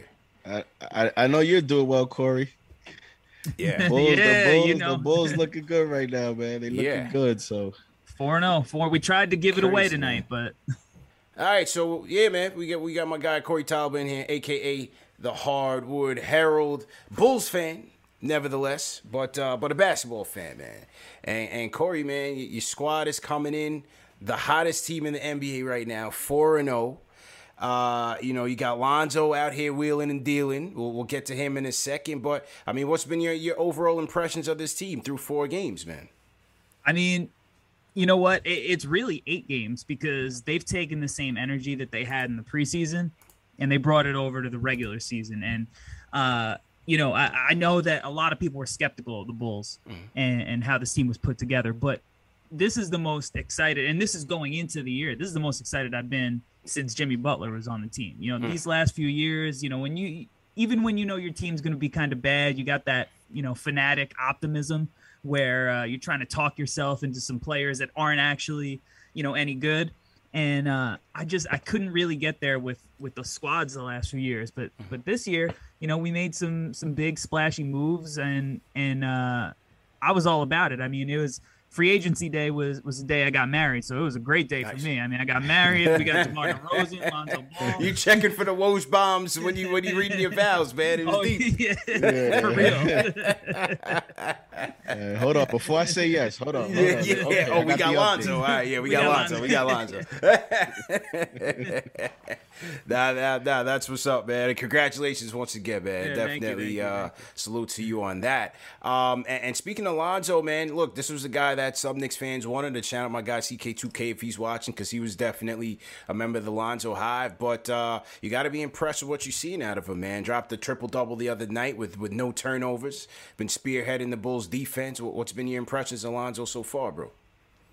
he's a lot of fun, man. I mean, he he's bringing the same energy I feel like he had at UCLA. You know, when uh, the last couple of years in New Orleans, like I don't know if he was having this much fun, um, but he's playing with with a freedom that I feel like he hasn't really played with in, in at least a few years. You know, he's he's taking step back jumpers, he's getting out transition, he's he's actually even getting paint touches coming out of the pick and roll, and um, And you talk about the defense, I mean, just just night and day from what we had last year. And, and he's really done a lot on the ball and off the ball to kind of spark this Bulls defense to make them competitive for the last, you know, eight games that he's been wearing the uniform, including the preseason. I mean, he's he's the start of it a lot of times. And uh I you know, I was I was definitely coming into the draft. I was a little skeptical of how he would translate, but Mm-hmm. I, I got to give him credit because the way that he's, you know, dealt with the adversity of, of coming in hyped up like that, kind of not living up to the expectations and, and kind of rebounding off that and turning himself into the player that he has. I mean,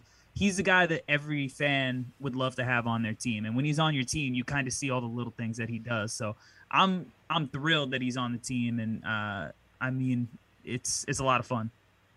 CP, you know, uh, Bulls going not not counting tonight's fourth game, but going Yeah. into the night, the Bulls were third, were tied for second with the Hawks in scoring defense, and Lonzo Ball is a big part of that. So you guys, you, you it looks like you guys got yourself a good addition, and you know, as a Knick fan, the way we've started, uh, which has been a solid start, but defensively, kind of makes me think what could have been if he was a New York Knicks. So it's great, great addition, and Yeah. you know, he's the Bull star. He's been a very good, you know, part of of of you guys' successful start. Has the uh Corey has the defense surprised you? I mean, going in, into tonight's game against the Raptors, I mean, you guys had 13 steals, 11 block shots so far through that, and, and fourth in the league in on defense. I like the Caruso pickup. You know, a lot of Oh, people, yeah.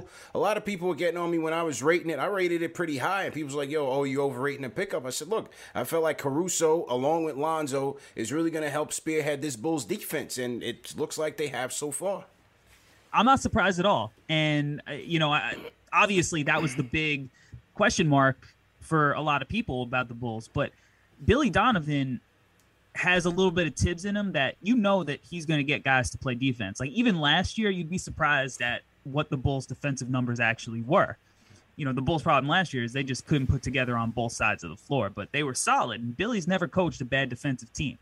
So I was I was expecting them to come out and be able to guard. Like obviously DeRozan, you know, he he's not uh you know Mr. wing lockup defender by any means, but he even has had some impressive moments. He's had a lot of like weak side, like really good rotations that have been impressive. And I think one of the big things that's kind of underrated, like after the trades last year when the Bulls got Vucevic and um, you know, they didn't live up to expectations. A lot of that had to do that Zach was, you know, away from the team for a while with health and safety protocols. But the Bulls were starting Daniel Theis and Vucevic together in the front court for a lot of the year, and that's not how the NBA game is played now. You know what I mean? Now you got Patrick Williams at the four, which is his natural position. He was playing the three last year, and um, the Bulls are just switchable, man. And and uh, I'm not shocked by it. Like you said, you mentioned Caruso. He's another guy. Like when he's not on your team, you look at him 'cause- like he's a meme, but that dude, he could actually hoop. You know what I mean? yeah. So and and defensively, he's unbelievable. Like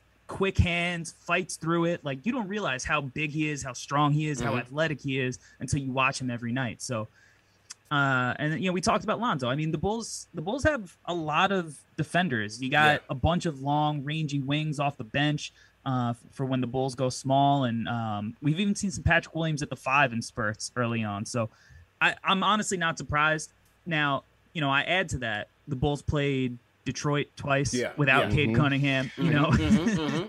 uh, we played New Orleans without Zion. You know, we're not exactly playing a murderer's row here, but you got to play who's in front of you, and Yeah. and they've been taking care of business, right? So that's all you could ask, and um, I'm I'm again I'm not shocked. and it's, it's going to be an important week. Speaking to that, I think for both teams, Corey, yeah, because you know the Knicks, you know, are going to play the Sixers. They're going to play the Bulls. Mhm. Uh, you know, they play a few games, and then they, you know, they're going to play the the Milwaukee Bucks. They got some tough matchup, and even the Bulls. You know, looking at their schedule this coming week, they're going to play the Knicks. Is their next game? They have two days rest. Mhm. Uh, they're going to play the Knicks. Then they play Utah. Then they're at Boston, at Philly, and a home and home, and then against Brooklyn. So I think for both teams in the next week or so, we're going to find out a lot with the you know increased competition. Yeah, no doubt. I mean, uh, like it's good to start out with that light schedule. You get in rhythm, right? Yeah. It's kind of like an extended preseason, but it actually counts. But you know, you mentioned those teams. Like Utah is going to be a team that's going to potentially be in the NBA Finals if if all goes well for them. Uh, the Knicks, you know, look, I'm born and bred New Yorker. I'm not somebody who's thinking that the Knicks were just you know a one hit wonder. I, you got you, you got leftovers from the the Thibodeau Bulls on that team. I know Mhm. how these these dudes are going to bring it every night. You know, like the Knicks the Knicks are they're always going to be a tough a tough matchup and. um you know, we got Philly back to back, Brooklyn coming up. It's Yeah. it's gonna be it's gonna be tough for sure, for sure. Um, looking forward to the Boston game though, because I, you know, watching them against the Knicks and on opening night, I'm I'm a little iffy on Boston as a competitive team in the East. To be honest with you, I Yeah. they, they don't they it's a lot of pound pound pound dribble shoot with that team, Mhm, and uh, mhm. you know, the, I don't I don't buy into the teamwork. I'm not saying they can't, you know, they're not going to beat the Bulls. They got two scorers who can go off at any minute in Tatum and Brown. But long term, I you know Boston's a team I got my eye on as a team that could be you know kind of the back end of the playoff picture. Yeah.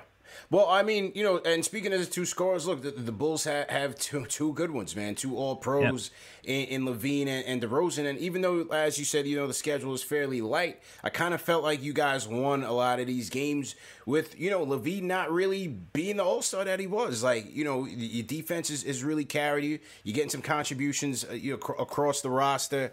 Um, so I think I think that's what you know makes this team um, uh, kind of dangerous. Is that you know LaVine really hasn't even gotten gotten off to a hot start yet. No, you know, he had two big games to start the season off, but he hasn't really been like, you know, the, the guy who's putting up 30 something points per game the last two nights. He's been quiet. He started off slow. Still has his moments, still picks his spots, but that's the thing that's different about this Bull squad Yeah. uh, compared to years past. Like a lot of these games that the Bulls are winning, they'd have lost, you know, last year, the year before. Like, you know, Toronto came back even though the Bulls were up big. Last year, the Bulls give this game up. Uh, but when you have a guy like DeRozan, and, and you know people could hate on him because he's not a big three point shooter and whatnot, but when it comes down to it, in, in the final minutes of the game, he knocks down free throws and he can get to his mid range shot whenever. Yeah. So to have another guy like that next to Zach, and then he's a playmaker, DeRozan too. You know, Mhm. he, he can make plays in in isolation and pick and roll. So uh, and, and Zach as a spot up shooter is absolutely deadly. So to use Zach as a decoy sometimes is huge. Is huge. So uh, I, the DeRozan, DeRozan's been big, man, and like you said, they can both go off. They're both, you know, going to average over 20 points per game. It looks like so. uh, It's been a smoother transition than I think people maybe thought it was going to be because I think their Yeah. games actually complement each other pretty well. Well, uh, JD, I mean that that's going to be on RJ and Fournier once again, man. Just like the Tatum and Brown matchup, you know, RJ and Fournier are going to get tested on the wings as well. You have two dynamic scorers in, in DeRozan and, and Levine, and two guys that, that can get to the rim, that like uh, that like to get to the free throw line rather. So you know, RJ and, and Fournier certainly going to get tested on the perimeter. Yeah, it's it's gonna be a fun matchup. I'm sure Corey would agree, just because of um, and I'm interested to hear what you know what Corey's personal matchup that he's gonna look forward to because you have you have a lot here, you know, with Mitch and and and, Mitch and Vucevic. You have Yeah. Mitch and Vucevic. You even have the young Patrick Williams and, and Julius, Julius. Randle there. You know, That's gonna be a uh, big Kemba Kemba Lonzo. Kemba you know, uh, Derek be a big Derek matchup. Rose going back to Chicago Yeah, yeah. against Lonzo. Yeah, There's a lot of Ro- like Rose you know, and Caruso. I'm sure Caruso's going to be trying to check Rose. Uh, Right. uh, Ao and and Quickley. It's, it's going to be some big matchups, man.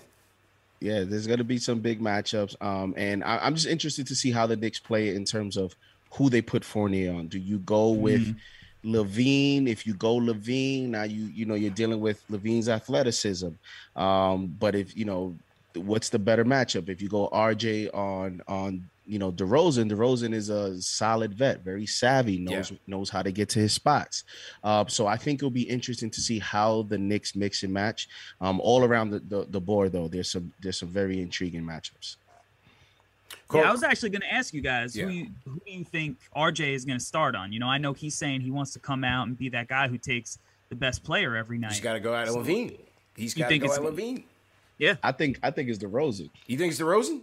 I, I think. I yeah, think he's because got to go at LaVine. because I think I think because uh DeRozan's ge- well, I guess you can say, you know, if if if you can live with the twos, if you really want to look at it that way. But then see people say that a lot about the Rosen, but when he's on, he kind of dictates the game a little bit. He can he can really control the game, and he's he's an underrated passer. You Yeah, know, last year passer. with the, with, with the Spurs, he played a lot of a playmaker role, and I believe he had a career high in assists. So Yeah. um, you can use RJ's strength against uh, DeRozan's mid-range game. You put him on LaVine, Now, you know, LaVine likes to run around a little bit sometimes, and when he's hot, he's shooting from anywhere. Now, RJ now has to do that. Kind of rather have him be more compact on a Yeah. DeRozan matchup and kind of see. So, I don't know, man. I think you you start one way, and then you see how who gets hot and who doesn't, and then you kind of mix and match. That's how I would do it. Uh, I gotta see. I gotta see how Mitch fares. Well, first off, he's gonna get tested by Embiid tomorrow night uh, on Tuesday night. But I gotta see Mitch against Vucevic because Vucevic has killed the Knicks. He's averaging. He's averaging double double, eighteen and ten against the Knicks in his career. That's gonna be an interesting matchup. But Mitch has got to because the Bulls can't go small on you. But I think Mitch, if Mitch can help control the boards and battle Vucevic on the boards, I think that gives up a, gives us a leg up in the game as well. Yeah, that's going to be a tough matchup for Vucevic because, yeah, I, man, I was watching the, the Knicks the other day and Mitch is huge, man. Yeah. Like Block, he block, is block. Ness is huge. flexing. He's flexing every play. If he can like- be healthy out there, he's a good look. you know, because he came into the league, he he didn't have like this big body. Now he's he's got some thickness to him, and uh, Mm-hmm. and I mean he's tall as hell, long as hell. It's it's going to be a tough matchup for Vucevic. Um, you know, I think I guess you know the for Vucevic, Mitch isn't a threat from the three point line, so Right. he could kind of concentrate staying around the hoop. So he's got that going for him, but. That athleticism and that length, and uh, you know, it's it's a huge part of the Knicks, you know, game getting him back, having him healthy this year. Yeah, no doubt about it, man. I also feel like you know for the Knicks, what they've shown so far, at least early in this season, is um, being able, being able to execute out in transition. And that's where the second unit to me comes into play when you have Rose. You have Quickley Burks and especially Obi Toppin. I think that's an area where they need to capitalize. You know, Bulls half court defense has been solid, but if the Knicks can force them into some tough shots, get the rebound and get out and push, I think that's another area where the Knicks may have an advantage. Yeah, no doubt. Uh, I, I mean, transition is when chaos occurs, right? That's when you get mismatches, cross matches, and and you look up and down the roster. You, you know, Derrick Rose putting pressure on the defense. You got you know guys like Fournier and and Quickley who are going to be running the wings, running the break. You got to run out, try to you know contest on those guys. You got Mitch running to the rim. I mean, it, the Knicks are a problem in transition, and you know we're not even talking about what what Julius could do. You know, as a trailer, and and I mean, it's uh they're they're a handful in, in the in transition for sure, and and that's going to be a challenge for for the Bulls. And I think that's one of the areas where Caruso is going to have to step up in, in this game. You know, he's a guy that's going to bring that energy, and and he likes to play fast, get out and in transition. He's got to do it defensively too, and I, I think he's you know maybe for the Bulls he'd be their defensive uh, X factor out in transition, trying to stop the Knicks. Corey, how's their how's their like overall bench? You know, in, terms of overall rotation uh, options that the Mm. Bulls have, all you know, off the bench. You know, we talk about the Knicks bench. You know, the Knicks having a bunch of options on the offensive end and them being one of the top, in my opinion, you know, bench in the NBA. Where do the Bulls fall into in that conversation in terms of bench? Who are their their weapons? Or are there, you know, are they developing some guys, or is that an area that still needs improvement in your opinion? Well, we're missing one of our biggest bench pieces in Coby White right now. You Yeah, know, he's, he's still nursing a shoulder thing. I think when when he comes back, the Bulls bench is going to be, you know, pretty deadly. Um, having him come off it and just firing away. But right now, Caruso's really the only consistent piece. Uh, the Bulls don't have a second big man really. Um, you know, it's Vucevic and, and that's it. You know, you, you could say Tony Bradley, but he hasn't really played this year. I think he's he's hurt. Um, and then it's kind of a a bunch of rangy wings. You got um, you know Alize Johnson, you got Javonte Green, you got Troy Brown Jr.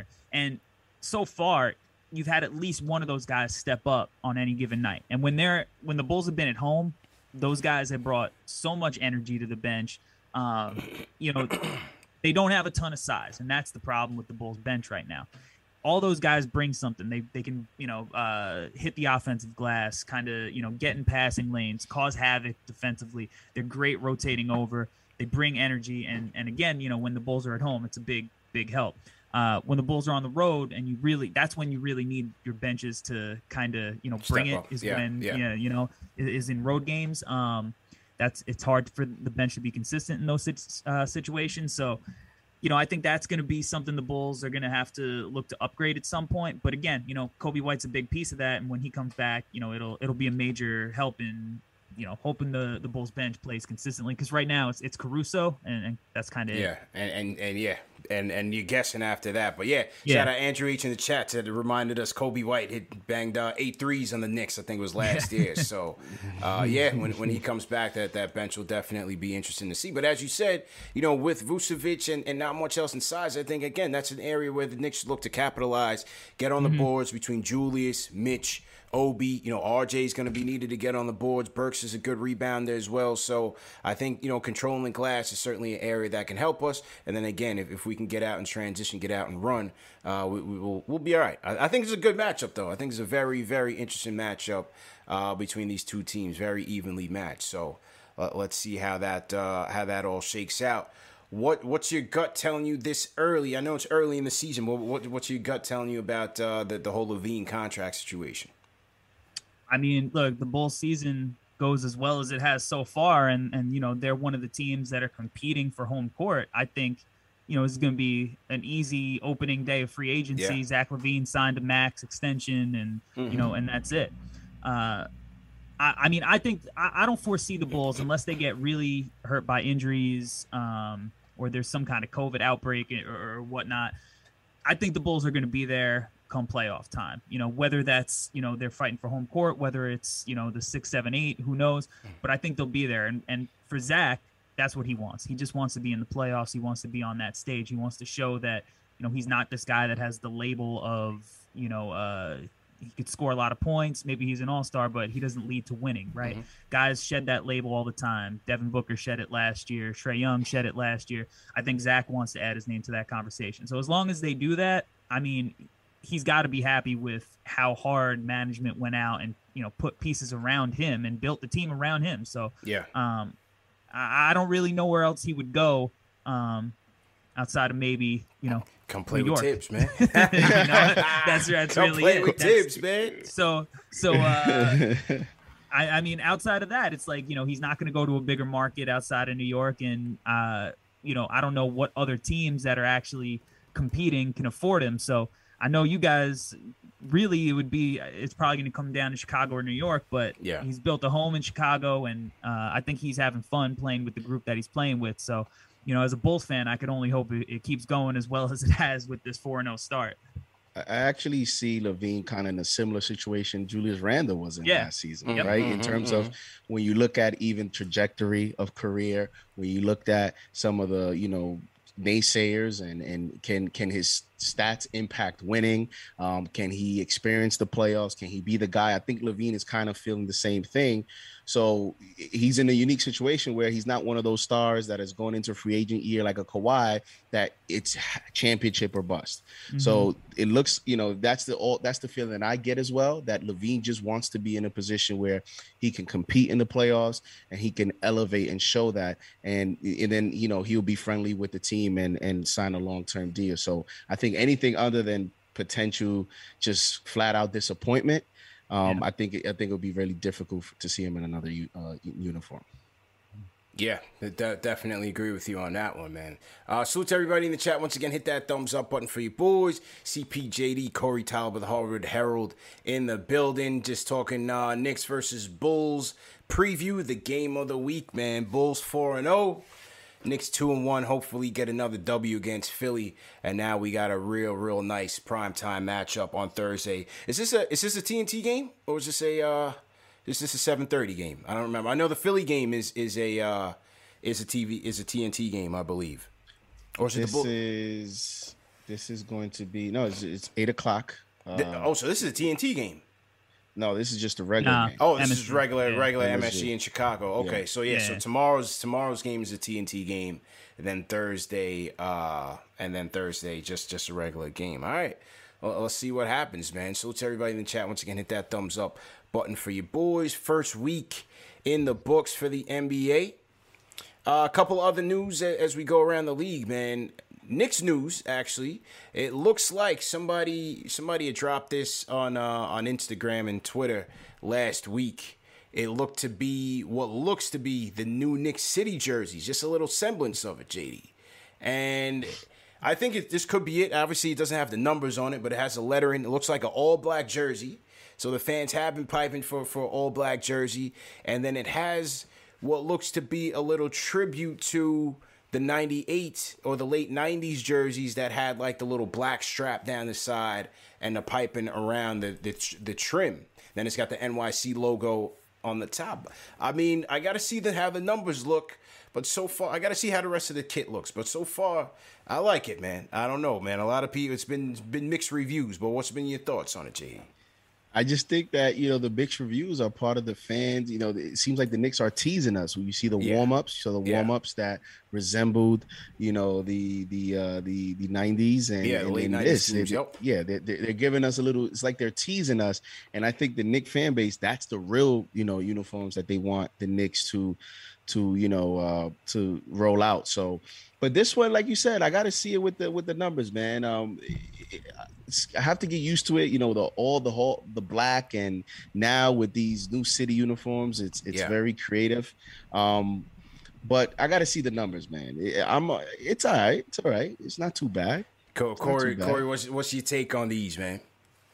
Uh, y- I I kind of like it. I mean, Yeah. it's I, I think that you know when you have classic brands like the Knicks, the the Celtics, the the Lakers, the Bulls, simplicity is the way to go. You know, Mm, like It, it, the there's so much history in jersey design for these teams, so. um I, I, I again, you got to see the numbers, you got to see the shorts, Yeah, you got to see see the what the whole fit looks like yeah, yeah. but uh, I think it's off to a, a pretty good start. You know, as, as far as like the '90s jerseys, I think those maybe will come next year.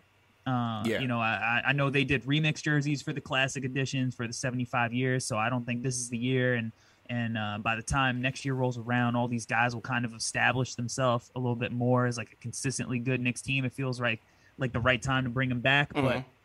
But uh, these current ones, I I, I kind of like them right now. You know, it's I, I'll tell you what, there's definitely gonna be worse jerseys coming out.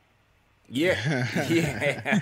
Here's my question though: How does that jersey have the whole quote unquote official tag on it? See the tag Uh, hanging? yeah, I and think this was a purposeful leak, So how- man. I think this yeah, like a purposeful how do you leak. have the tag, but then there's no number on Yeah. the jersey? Like it does. Like if that's a legitimate jersey, how come it doesn't even have a number? Now- like it's yeah, something, something. it's like, it's like we're right going to the this, man. beach. I will say the one thing that got me thinking it wasn't official is if you look at there's no um like size tag like printed on size tag Mm. Oh, on up the, where the- yeah, on the bottom. I think I see it on the bottom, but or it's, no, kind of up- dark. up top like Oh, on the neck top, on the neck top. on the neck so if you Got look you. if you look you could see on the backside the NBA logo stitch and if you like get a if you get a jersey from like uh you know China from like DH Gate or Yeah, something yeah. that's what it looks like it looks like a Fulton Street knockoff. it looks like a replica.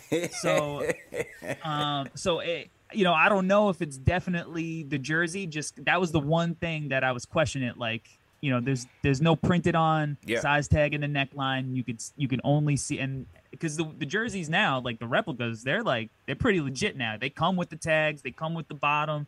You know, so but that that threw me off a little bit. Everybody in the chat that has the Chinese versions, they're like, yeah, we know what you're talking These, about. these Corey. are Chinatown joints. These are Chinatown joints. man. So to everybody in the chat, once again, hit that thumbs up button for you boys. My guy J Cal's in the building. Jason Cal Cannon. Salute to J Cal in here. Salute to uh, all the mods once again. Knicks Fan TV Day. Appreciate you, Ari. Appreciate it.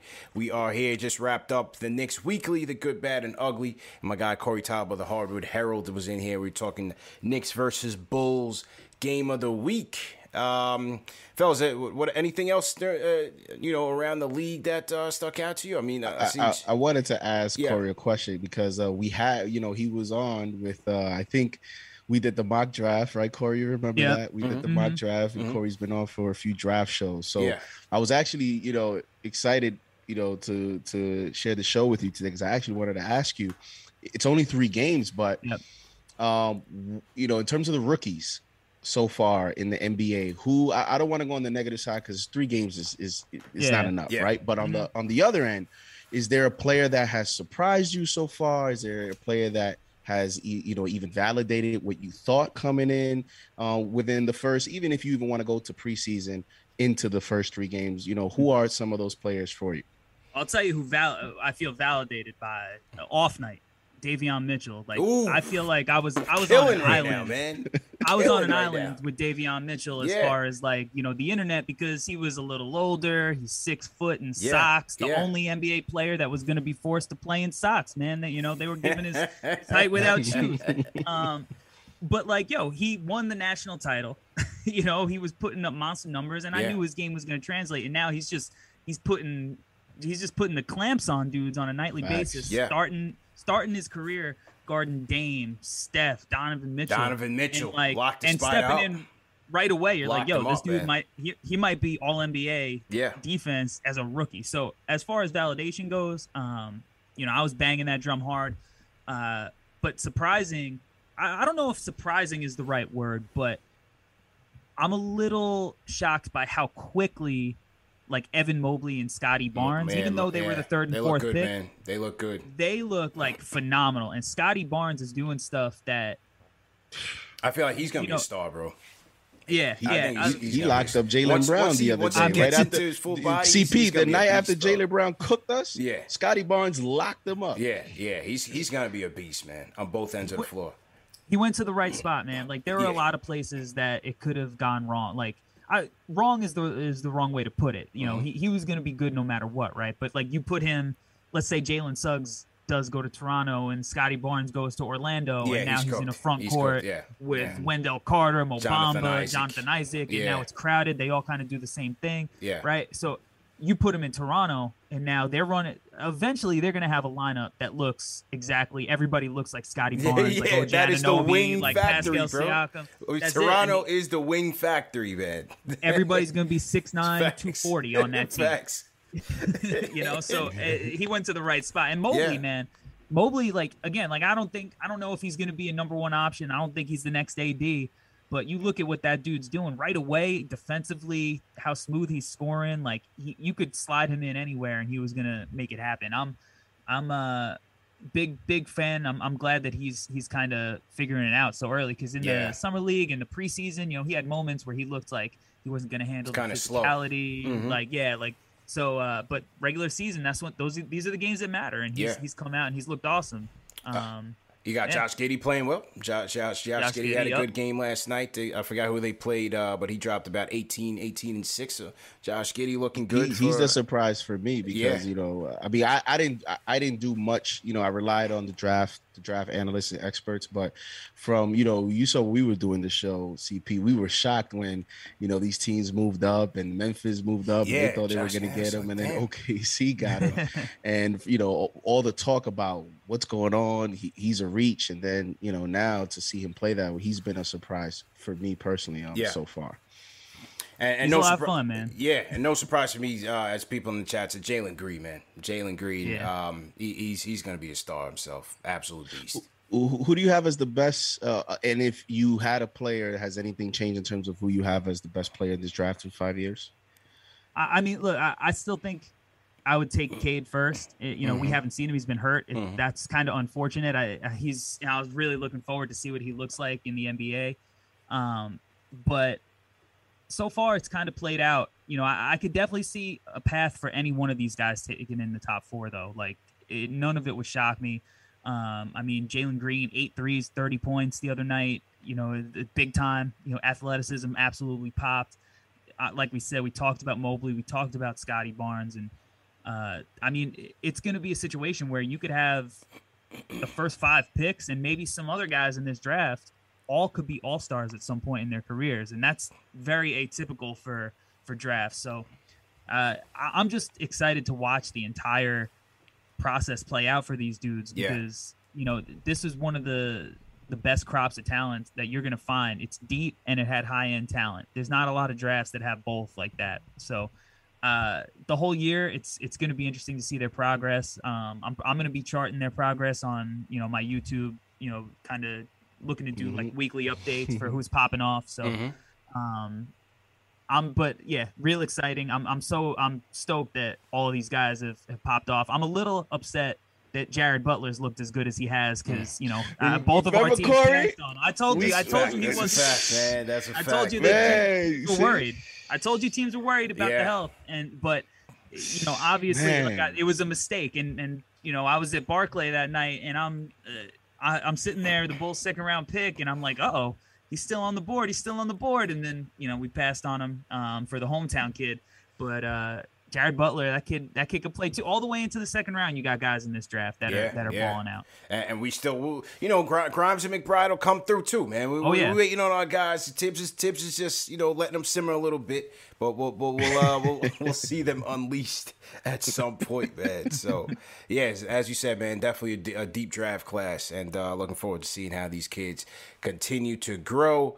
Uh, also around the league, a friend of the program, Melo passes Moses Malone for ninth all time in the scoring list, man. 28 points for Melo, saving the Lakers season against the Memphis Grizzlies. Lakers were on the on the verge of an epic implosion. Three games in, you got you got Dwight and AD beefing on the sidelines. So of course Melo had to come through and save them from themselves. You know what I'm saying? And and he all the doubters running. CP, all the doubters running, and and then here here's LeBron when- they ask him about Melo. Oh oh, everybody gave up on him. I'm like, bro, you you signed Jared Dudley over this guy two years ago when Melo, the banana boat brother brother, was sitting on the sidelines, and you say, uh, let's go Jared Dudley instead. So give me a break, man. You know, I like LeBron, but come on, man. Sometimes he's just full of himself. Talking about everybody gave up on him, you included. Can't can't make it up, man. You see and the I you see the campaign thing with, with LeBron? Which campaign? Campaign. He was talking. Oh yes, LeBron I was- did. I did see that. I did see that. Yeah. yeah, yeah, yeah. After Phoenix was serving them their lunch at home, LeBron was salty, man. Yeah. Ah, so a lot of pressure in When, LA when- right when now. he bro. was when he was playing the bottle against the Knicks, you know, he didn't say it was all good. then. It was all good, right? All good. Now, All now you got to be a good sport when you watching the Lakers up, man.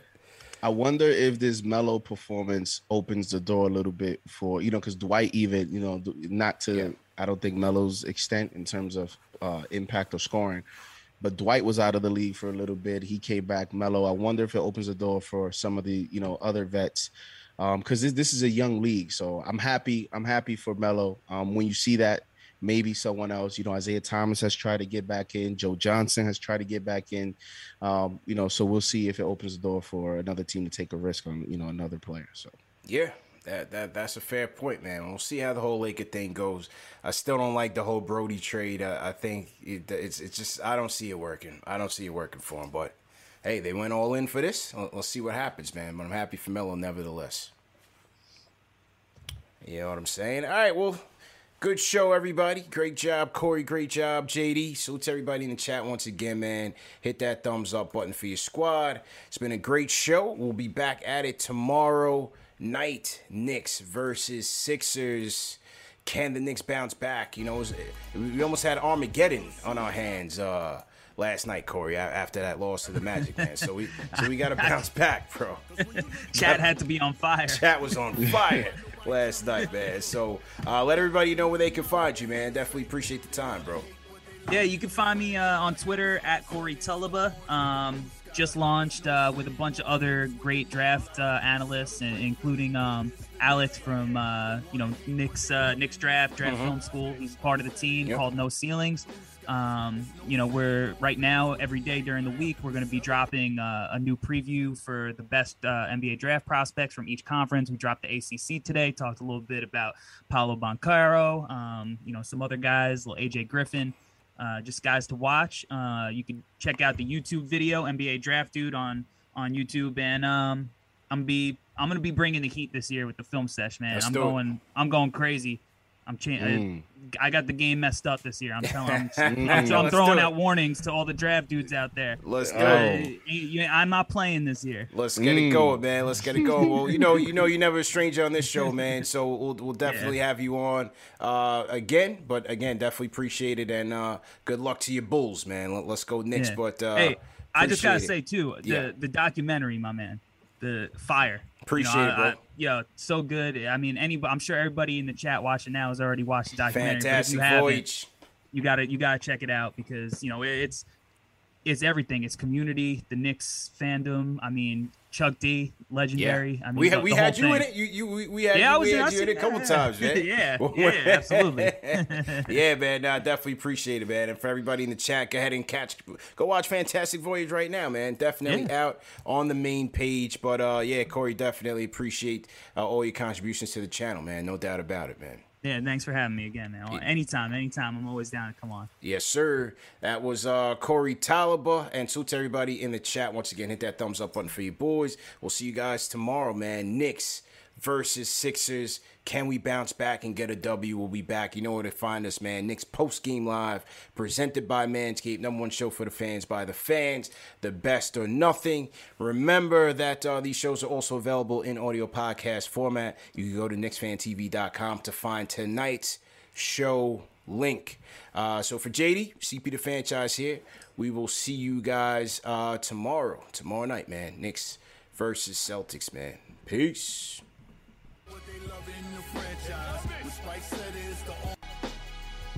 I told you. I'm about to put on a suit and tie. Look like Jerome or something with that mirror. Cause when you look good, you ain't gotta worry about nobody telling you how you look. So never mind what the haters say. They wanna hate what they love in the franchise. With Spike said it's the orange with the blue skies. It's no city more famous with the nightlife. We celebrate feeling good, it's the Knicks, right? They wanna hate what they love in the franchise. With Spike said it's the orange with the blue skies. It's no city more famous with the nightlife. We celebrate feeling good, it's the Knicks, right? We all know right now who brought the city back. Tell D Rose Noel ties, let's run it back. With Berg said he inking in that new contract. Some new money have you pushing that Maybach. I hear the talk, Katie say we ain't cool no more. We'll tell that to the Barclays when they open the door. Before the game, red carpets get rolled out. You see the stars, attendance mean we sold out. Ain't no arena feeling like this gym. Clyde with that brim, Knick jersey with some butter Tims. This for the ones that continue to love the hate. And how Max went from his first to his last take. They say, Boogie, why you talk like that? Oh. I'm spitting bars, so I'ma talk like that. Yeah, the media got me feeling like that. Mm, my James Brown saying this is my payback. They wanna hate what they love in the franchise. With Spice said it's the orange with the blue skies. It's no city more famous with the nightlife. We celebrate feeling good, it's the Knicks, life. They wanna hate what they love in the franchise. With Spice said it's the orange with the blue skies. It's no city more famous with the nightlife. We celebrate feeling good, it's the Right? Some real fans to the game, that mean we stay loyal. Twist the cap off the top so you can crown royal. I promise you about to see a league mess. I'm right beside Mr. Worldwide West, gunning championship Escobar with the cigar. The next track, Mr. Dolan on the guitar. Play that. In fact, this a new anthem. Tell Mr. Isler you need a new Hawk anthem. Everybody put your hands in the air. I wanna see you with your hands in the air. Celebrate your life. Everybody put your hands in the air. I wanna see you with your hands in the air. You a Knick for life. They don't live how we live when we do what we do. We do what we do. Represent to the fullest. This that orange and blue. Orange and blue. You a Knick for life. They wanna hate what they love in the franchise. With Spice said it's the orange with the blue skies. It's no city more famous with the nightlife. We celebrate feeling good, it's the Knicks, right? They wanna hate what they love in the franchise. With Spice said it's the orange with the blue skies. It's no city more famous with the nightlife. We celebrate feeling good, it's the Knicks, right?